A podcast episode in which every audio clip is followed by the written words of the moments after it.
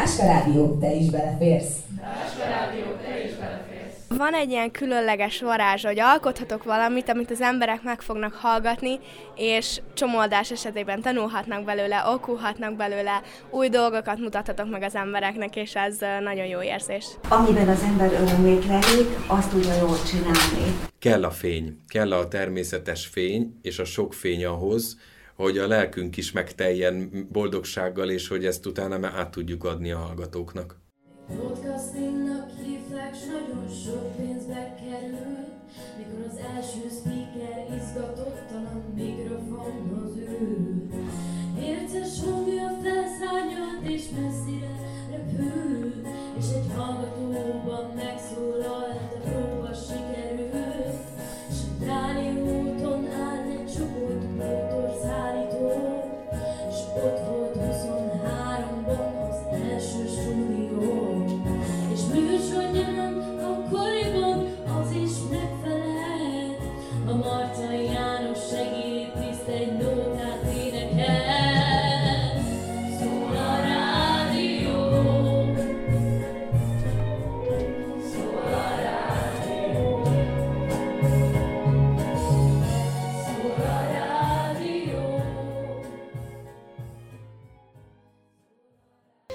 Egy rádió nélküli rádió szakkör hatalmas lelkesedéssel. Minden újra nyitott pedagógusok és támogatói szülői kör, no meg egy sötét padlás. Ennyi kellett egy kis közösségi rádió születéséhez. Csak ennyi? kérdezhetik sokan. Nem, nem. Ennél jóval több. Motiváció, közösség, rádiópedagógia és diákok. A sok munkának köszönhetően országos elismerések, a sikeres pályázatok eredményeként pedig egy fényelteli, modern szerkesztőség született tíz év alatt. A Magyar Rádiózás napján december 1-én ünnepelte 10 plusz 1, azaz 11. születésnapját a Táska Rádió. A Láncos Kornél Gimnázium kisközösségi rádiójában az elmúlt egy évtized alatt több mint 250 diák vett részt a napi műsorok szerkesztésében, készítésében. A születésnapon egykori és jelenlegi diákok találkoztak és örültek egymásnak, meséltek arról, mennyi mindennel gazdagodtak ebben a fehérvári műhelyben. Az ÖKK Podcast hallgatói fültanúi lehetnek az ünnepi pillanatoknak, valamint az elmúlt évtizedről Ollerényi Tamás programigazgatóval készült interjúnak. A mikrofonnál Csordás Csilla. Tartsanak velünk!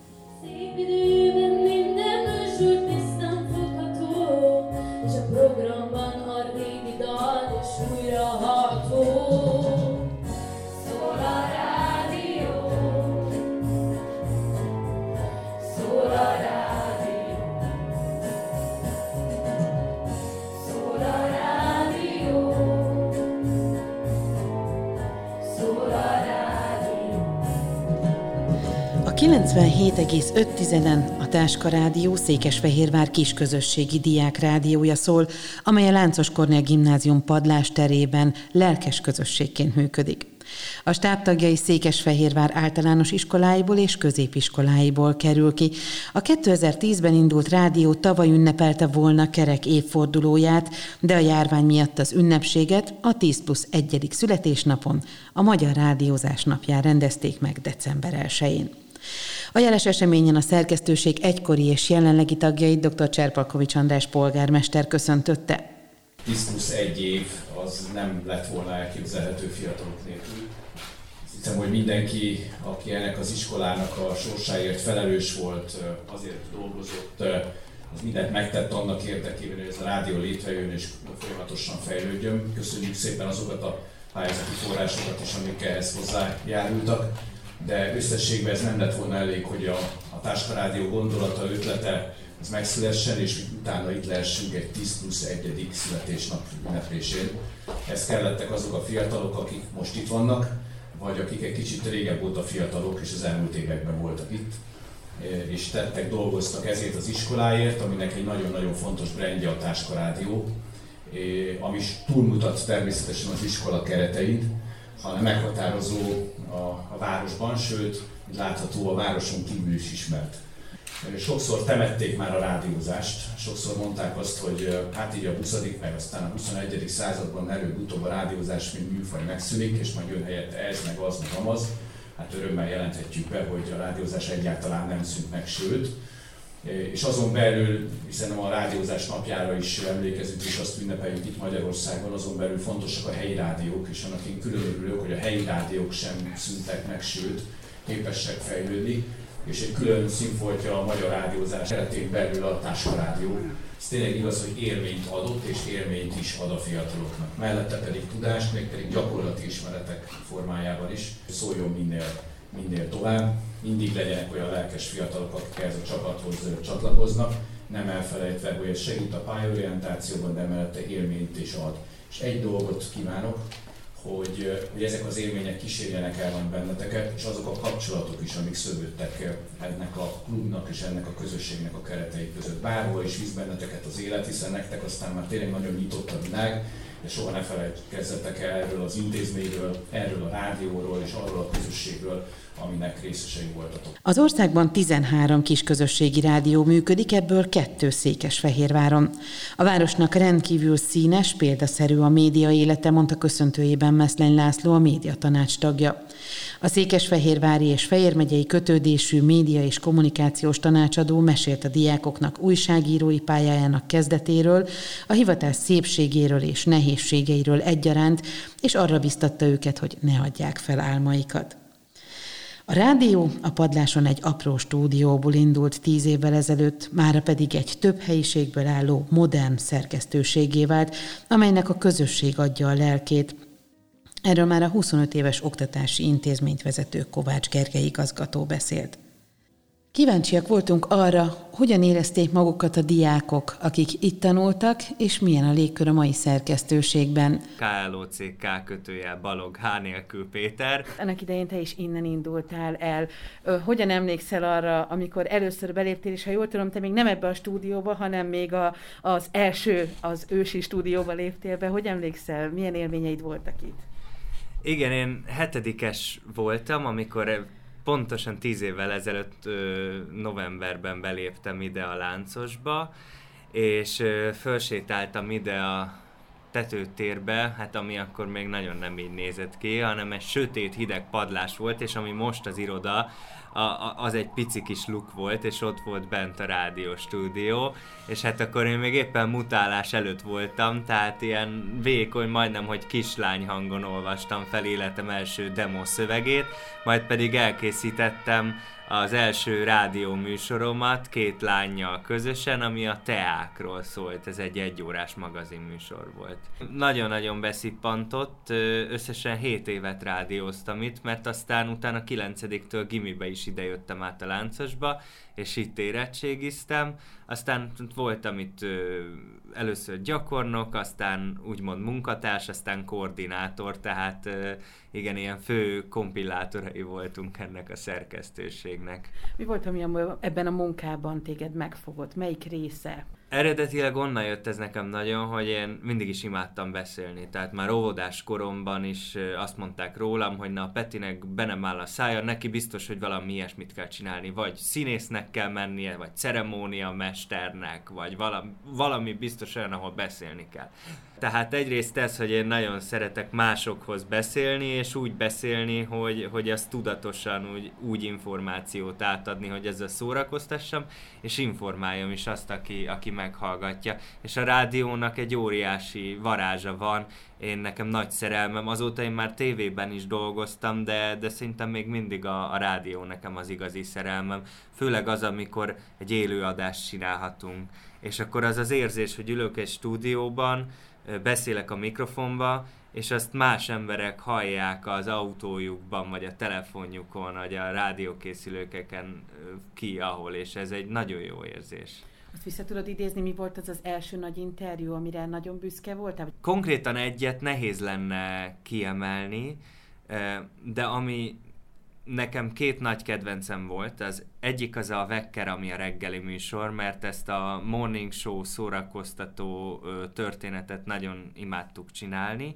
Aztán ami még egy nagyon kedves emlék nekem, az a Csetamás program, ami egy pályázat keretein belül valósult meg. Ebben feltörekvő magyar zenekar- zenekarokat kellett hétről hétre bemutatni és a, amikor az első Csetamás program volt, akkor olyan zenekarokkal interjúztunk, mint a Margaret Island, a Lóci játszik, vagy a Bagosi Brothers Company, akik akkor még teljesen ismeretlen kezdő kis zenekarok voltak, és én úgy beszélgethettem Csorbalócival, vagy akár Lábas Vikivel, hogy még alig ismert őket valaki, most meg hát vezető előadók az országban, és ilyen dolgokat nagyon izgalmas volt így elsősorból végignézni, hogy hogyan lesz népszerű egy ilyen zenekar.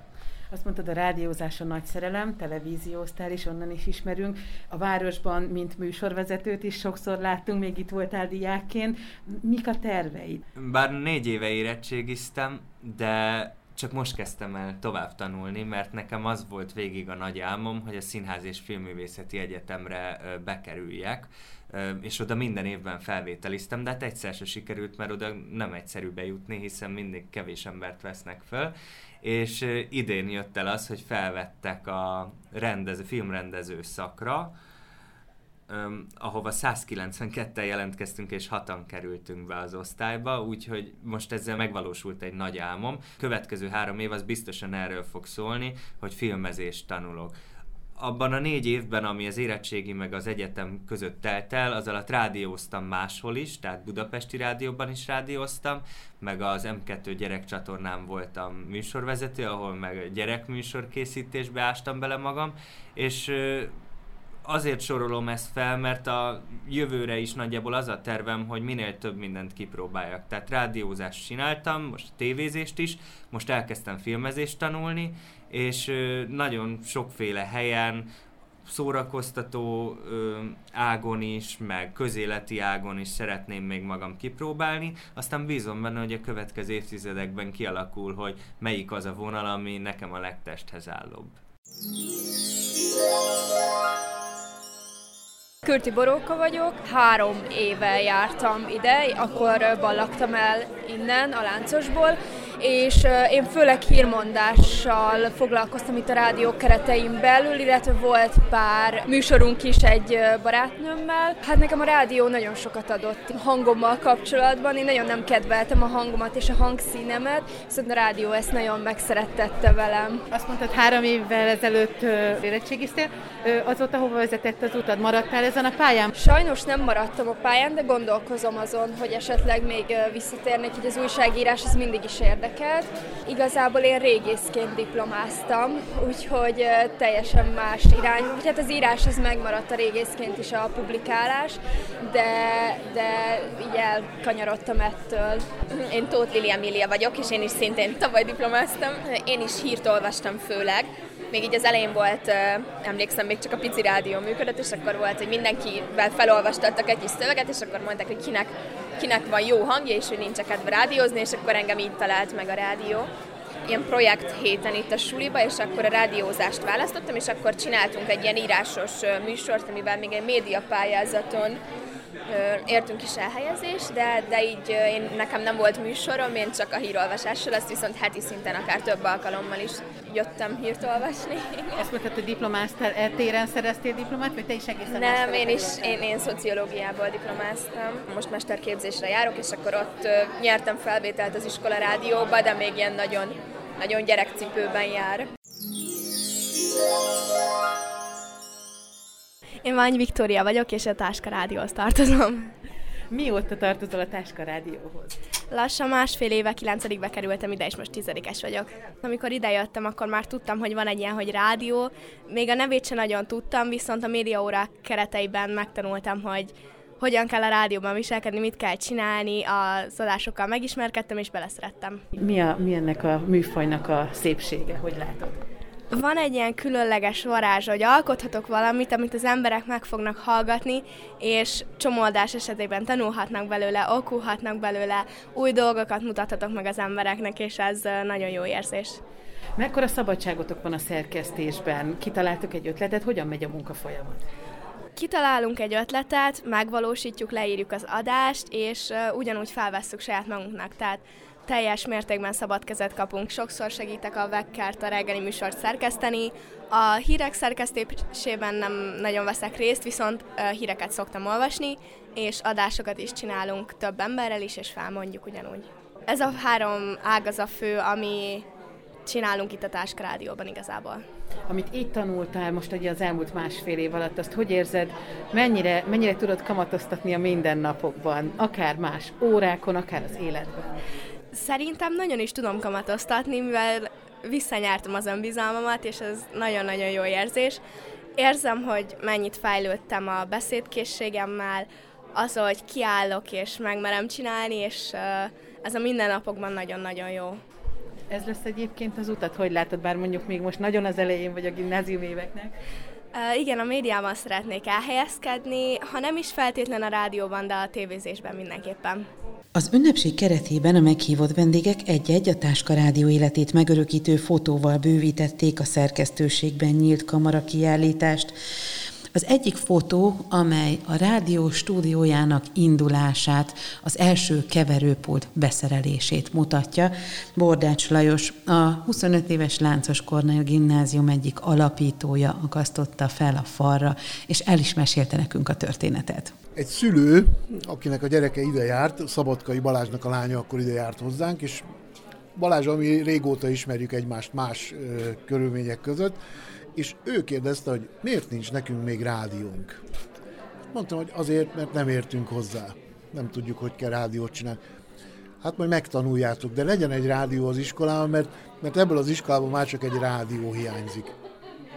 És akkor elkezdtünk így félig viccesen beszélgetni, és egyre komolyabbra fordult a dolog, hogy tényleg ebből lehetne csinálni egy ilyet, és ehhez az első beszélgetéshez képest egy év múlva megszólalt a rádió, tehát egy álomszerű, álomszerű dolog volt, és hát azóta bebizonyosodott az, hogy tényleg hiányzott nekünk ez a rádió.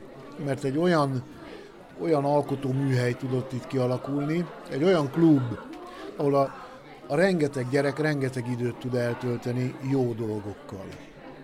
Azzal, hogy ő dolgozik, foglalkozik valamivel, megvalósíthatja az ő ötleteit, megélheti azt, hogy vannak olyan feladatok, amit épp ő rászabtak. Mert van, aki a mikrofon mögött beszélni szeret, van, aki a technikai dolgokat szereti kézben tartani, és nem azt éli meg, hogy neki kell mindig alkalmazkodni valamihez, hanem vannak olyan feladatok, ami pont rá van szabva. Ő is belefér, ahogy a, a rádió szlogenje mondja, és és ha itt eltölti ezt az időt, akkor majd amikor kell neki munkát keresni, vagy foglalkozást, vagy hivatást, vagy bárhogy nevezhetjük ezt, akkor el tudja hinni, hogy lesz valami olyan, ahova ő pont passzolni fog és, és így, így ki tudja teljesíteni magát. Hogy itt a gyerekekkel beszélgettem, azért az is abszolút visszaigazolást kapott, hogy ők bizony az élet más területein is nagyon jól tudják kamatoztatni az itt szerzett tudást. Hogyne, hát egyáltalán nem az a célunk, hogy rádiós szakembereket képezzünk, és majd ő belőlük mindenkiből műsorvezető legyen valamelyik rádióban, vagy tévében, vagy egyebek.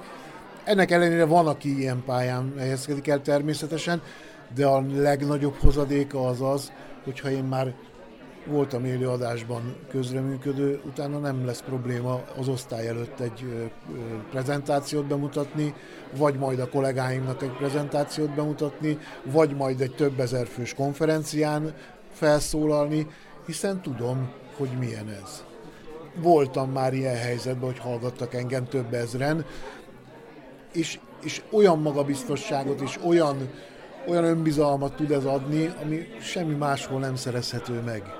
És ezt látni, hogy a kicsi elsősök, és azok, akik, akik ide bejönnek, nem csak a mi iskolánkból, hanem általános iskolából is járnak ide ilyen pici kis csicsergő gyerkőcök, hogy lesz belőlük olyan felnőtt, aki megállja a helyét bárhol.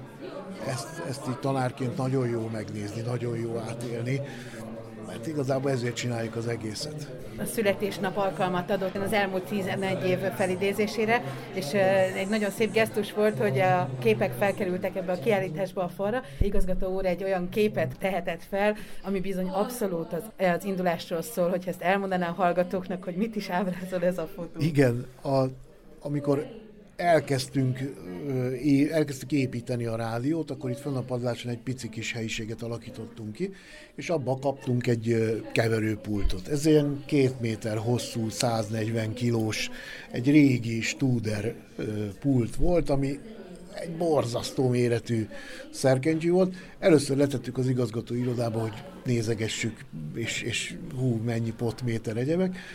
És akkor Lovranics igazgató úr kollégámmal kapcsoljuk be. Mert mi az nekünk? Hát persze, bekapcsoltuk, és el is füstölt. Tehát abban a, abban a szent bekapcsolás pillanatában tönkretettük a pultot. Úgyhogy akkor szervizt hívni, most ilyen szerkezethez szervizt találni, hát nagy nehézség volt, de meg, meg tudták csinálni, úgyhogy ezek olyan, olyan pillanatok voltak, amiket a, a kollégámmal átéltem, aki, akivel alapítottuk az iskolát is 25 éve, hogy jó, jó volt így, így csinálni. Mi, mi két kíváncsi ö, gyerekként dolgoztunk mindig. Tehát nagyon szerettük azt, amit csináltunk, meg most is nagyon szeretem, amit csinálok, és hogy én most egyedül maradtam ebbe a, ebbe a dologba ő nélküle, ez, ez azért, azért nem olyan jó, mert hogy ezt együtt kellett volna megélni, az lett volna az igazét. Szól rádió, szól rádió.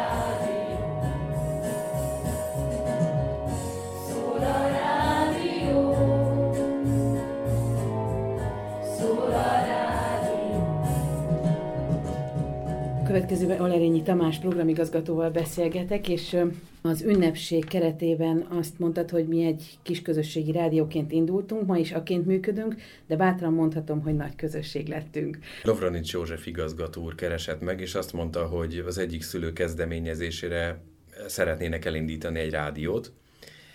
Akkor már a gimnázium magyar tanára Fraller Ildikó itt volt, és egy rádiós klubot üzemeltetett, a rádiós klubnak az volt a különlegessége, hogy semmi köze nem volt a rádióhoz, mert hogy, hogy minden papíron készítettek el, viszont ők voltak az alapja annak, hogy azok a műsorok, amiket ott a diákok kitaláltak, ezek, ezek később tényleg valóban megszülettek, és megszülettek hozzájuk a szignálok, és amikor elindult a rádió néhány hónappal később, akkor ők aktív résztvevői voltak az egész folyamatnak. Technikai feltételeket meg kellett teremteni, ehhez hogy fogtatok hozzá?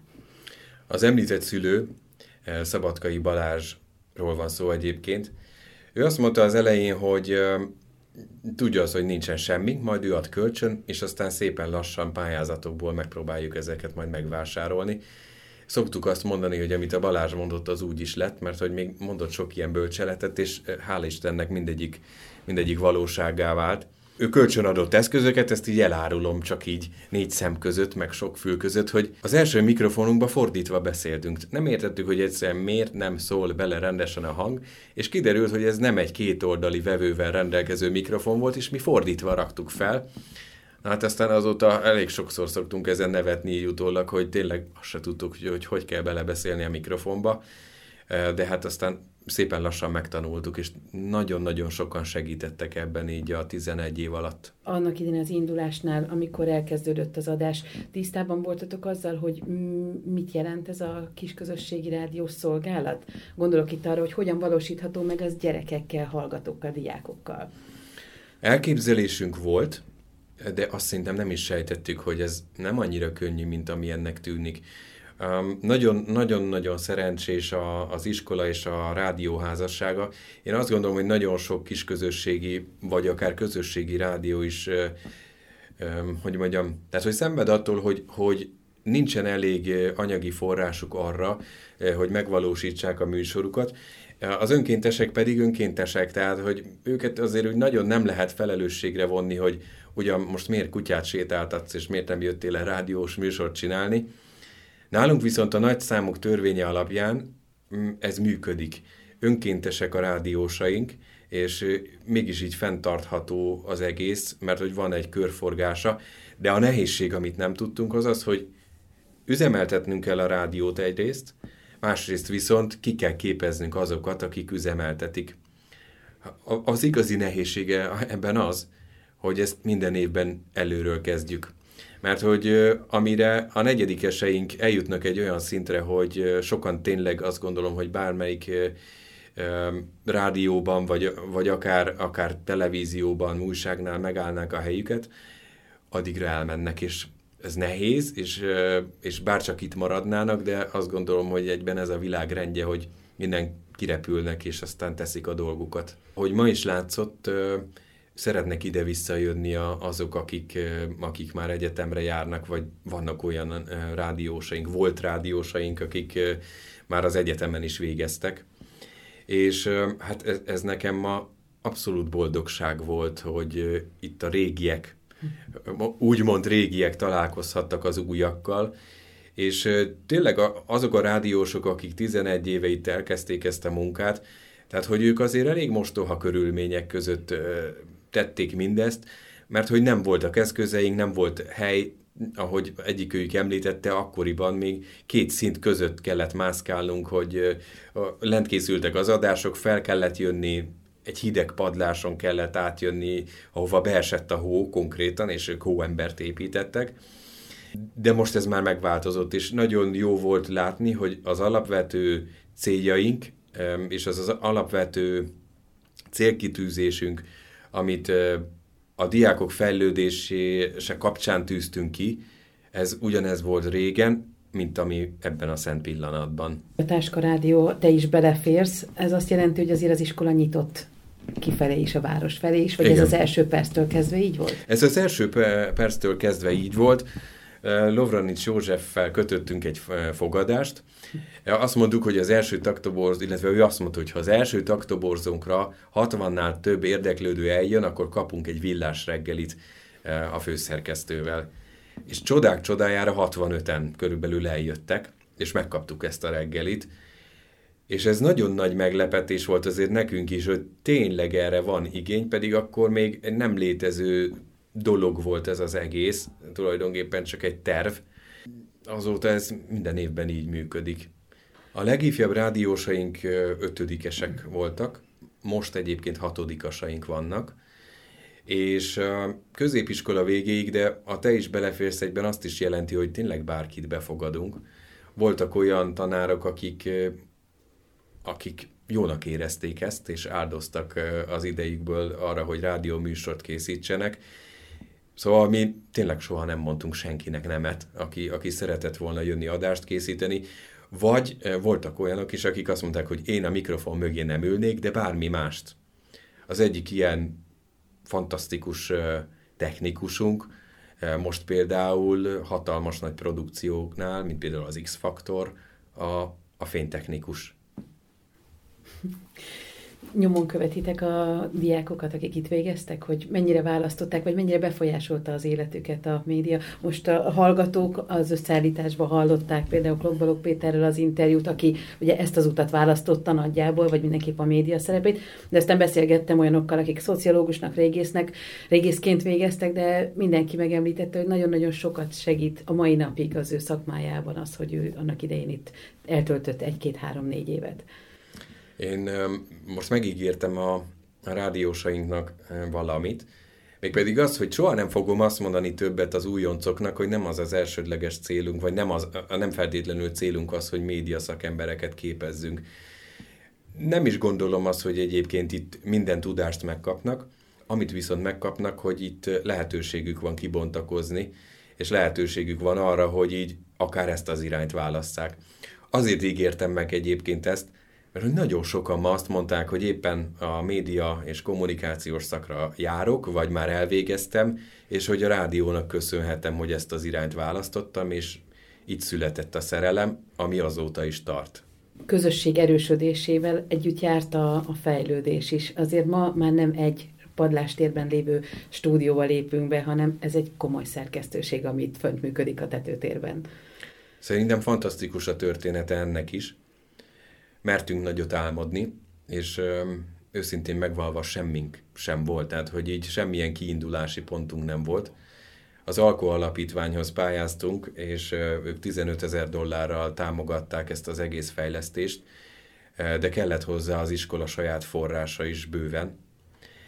És ez is egy érdekes történet számomra, hogy nem mi választottuk ki a tervezőt, hanem a tervező talált meg minket, aki iskola dizájnból doktorált. És nem úgy zajlott a, tervezés, hogy mi azt mondtuk, hogy kérünk két stúdiót, egy közösségi teret, stb., hanem ő összegyűjtött maga köré egy építész tervező csapatot, és a gyerekekkel akkor még az aulában, az iskola aulájában összegyűltünk, és társas játékoztunk.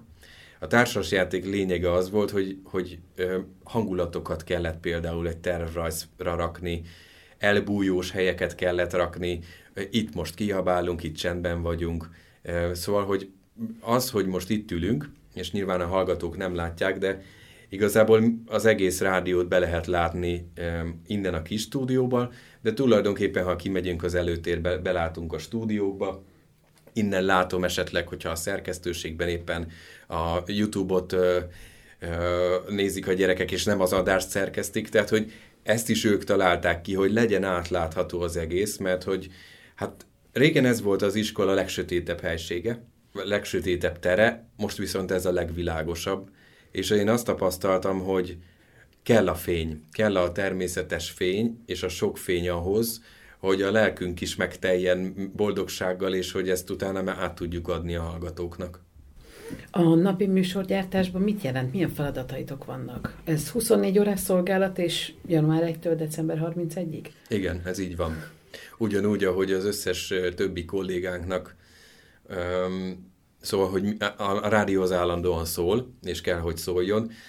Ez gyakorlatban úgy néz ki, és ezért is kellett bővítenünk egyébként a, a lehetőségeinket, mert hogy a diákok azért órán vannak, amit kitaláltunk, hogy a hírszerkesztés és a hírek felvétele a szünetekben megoldható, mert hogy a 15 perc az erre tulajdonképpen elég.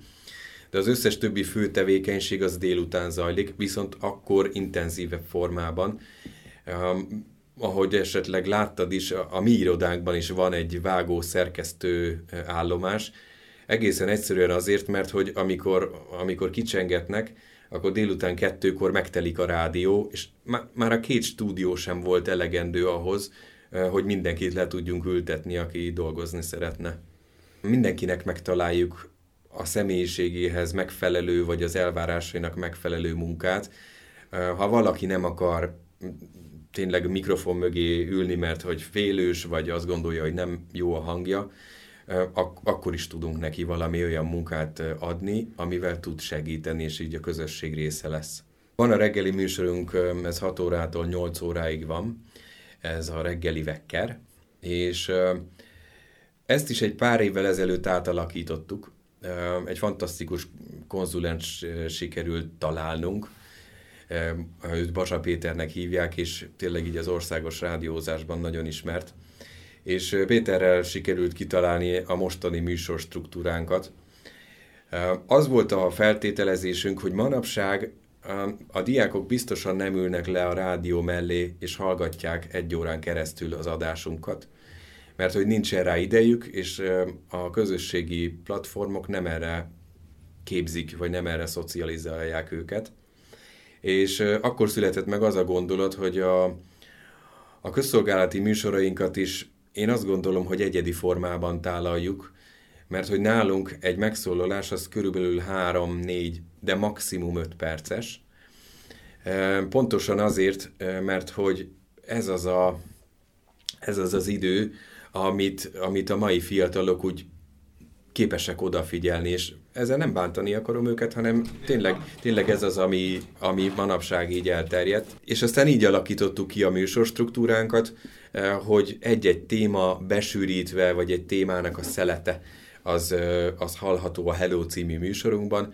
Tulajdonképpen ez tölti ki a nap eh, legnagyobb részét, de tényleg itt minden hallható, a sporttól, az életmódtól, a kulturális témákon keresztül, bármi, ami, ami őket érdekli. Van egy zenei műsorsávunk, és este pedig igen, este 10 órától már zenélünk. Nagyon sokszor számolhattunk be arról, hogy műsorral, alkotásokkal bizony nagyon szépen szerepeltek a gyerekek, vagy szerepelnek. Az országos megmérettetéseknél azt hiszem, hogy az a cél, hogy ne csak mi mondjuk azt, hogy ők mennyire nagyszerűek, hanem hogyha, hogyha tényleg születik egy zseniális ötlet, akkor mondja el nekik más is, hogy, hogy ezt fantasztikusan oldották meg, és tényleg ezt tapasztaltuk, hogy annyira kreatívak a fiatalok, és annyira új ötletekkel és nézőponttal közelítik meg azt, amit mi felnőttek másképp látunk, hogy azt gondolom, hogy ez az a picike csoda, ami, ami itt körülvesz minket minden nap. Most például a hatodikosainkkal éppen Covid témában beszélgettünk egy legutóbbi adásban, és az volt a kérdés, hogy szerintetek ez mikor, mikor, mikor ér végre véget? És az egyik hatodikas fiú azt mondta, hogy ő azt gondolja, hogy ez nem fog véget érni, hanem velünk lesz, mint mondjuk az influenza, de megtanulunk vele együtt élni. Hogyha elérkezik a pályázási időszak, akkor, akkor mindenképpen szeretném, hogy a, az ifjoncok is, és tényleg ők két-három hónapja rádióznak velünk, tehát sokszor még a mikrofon mellé beszélnek, de az, ami a fejükben van, és a gondolataik, azok, azok hatalmas értéket képviselnek. A Covid alatt igen nehéz volt, mert hogy pont abban hiszünk, hogy ezt a legjobb csinálni, és nem feltétlenül beszélni róla. És hát nyilván azt nem tudtuk technikailag megoldani, hogy minden diáknak legyen otthon egy megfelelő mikrofonja, és ők be tudjanak kapcsolódni. De aztán a végén, mert hogy, hogy alapvetően írásbeli feladatokkal próbáltuk átvészelni ezt az egészet, a végén azt mondtuk, hogy mindegy, vegyék föl a laptopos mikrofonokkal, és elképesztően jó adások születtek, és hát nekem meglepő volt, hogy olyanok, akik itt a, a, a múlt év elején még személyesen egy picikét visszahúzódóbbak voltak, otthon teljesen kinyíltak, és egészen zseniális adásokat csináltak. Milyen tervekkel vágtok neki a jövőnek? Én nagyon szeretném, ha minél több rádiósunk lenne, vagy újságírónk, vagy és vagy, mert hogy sajnos a Covid alatt nem tudtunk taktoborzót tartani, nem tudtuk beinvitálni azokat a, a potenciális ifjú titánokat, akik itt vannak a városban, Székesfehérváron. Nekem az lenne a, a célom most ebben az időszakban, legalábbis a rövid távú cél, hogy minél többen legyünk, mert hogy én, én nagyon szeretem azt, amikor a város különböző iskoláiból tudnak nálunk találkozni, és bandáznak, és utána a barátok lesznek, mert hogy ez is a célja a rádiónak. A hosszú távú cél pedig én azt gondolom, hogy nagyon-nagyon jó lenne, hogyha egyszer eljutnánk abba a szakaszba, hogy nem csak kisközösségi rádió vagyunk, ami azt jelenti, hogy innen a fejünk fölül az antennától számítva egy kilométer sugorú körben lehet minket fogni, jó minőségben, hanem akár város szerte lehetne fogni a rádióadásait. És a még hosszú távú cél azt gondolom, hogy ez egy bevált pedagógiai módszer. A volt kolléganőm zseniálisan el is nevezte ezt rádiópedagógiának, én nagyon szeretném, hogyha, hogyha máshova is át tudnánk adni ezt a tapasztalást. Szimplán azt, hogy, hogy az egyik rádiós fiú kapcsán az általános iskolás tanítónő azt mondta, hogy ő nem érti, hogy a Christopher mit csinál itt, de hogy így képzeljem el, hogy jobbak a jegyei. Itt elkezdett dolgozni, és a, a, rádió valahogy, valahogy így felhozta az összes többi jegyét, és tulajdonképpen motiváltabb lett. Szóval, hogy azt gondolom, hogy ez egy kiváló eszköz erre, és, és nem szeretném, hogy csak magunknak tartsuk meg ezt a, ezt a csodát. Beszélgetésünk végén egy személyeset hadd kérdezzek, hogy te hogy élted meg ezt a tíz évet? Én folyamatosan tanulok, még a mai napig tőlük, és folyamatosan tanulom azt, hogy őket éppen aktuálisan mi érdekli. Mert amikor elindult a rádió, akkor például egész más zenei irányok voltak, és egész másképp gondolkodtak a fiatalok, és uh, tényleg, uh, tényleg látható az, hogy felgyorsult a világ, és még inkább ilyen instant uh, információkat gyűjtünk, amiknek persze nagy része elveszik, de hogy e, ez, ez mindenképpen egy nagy változás volt.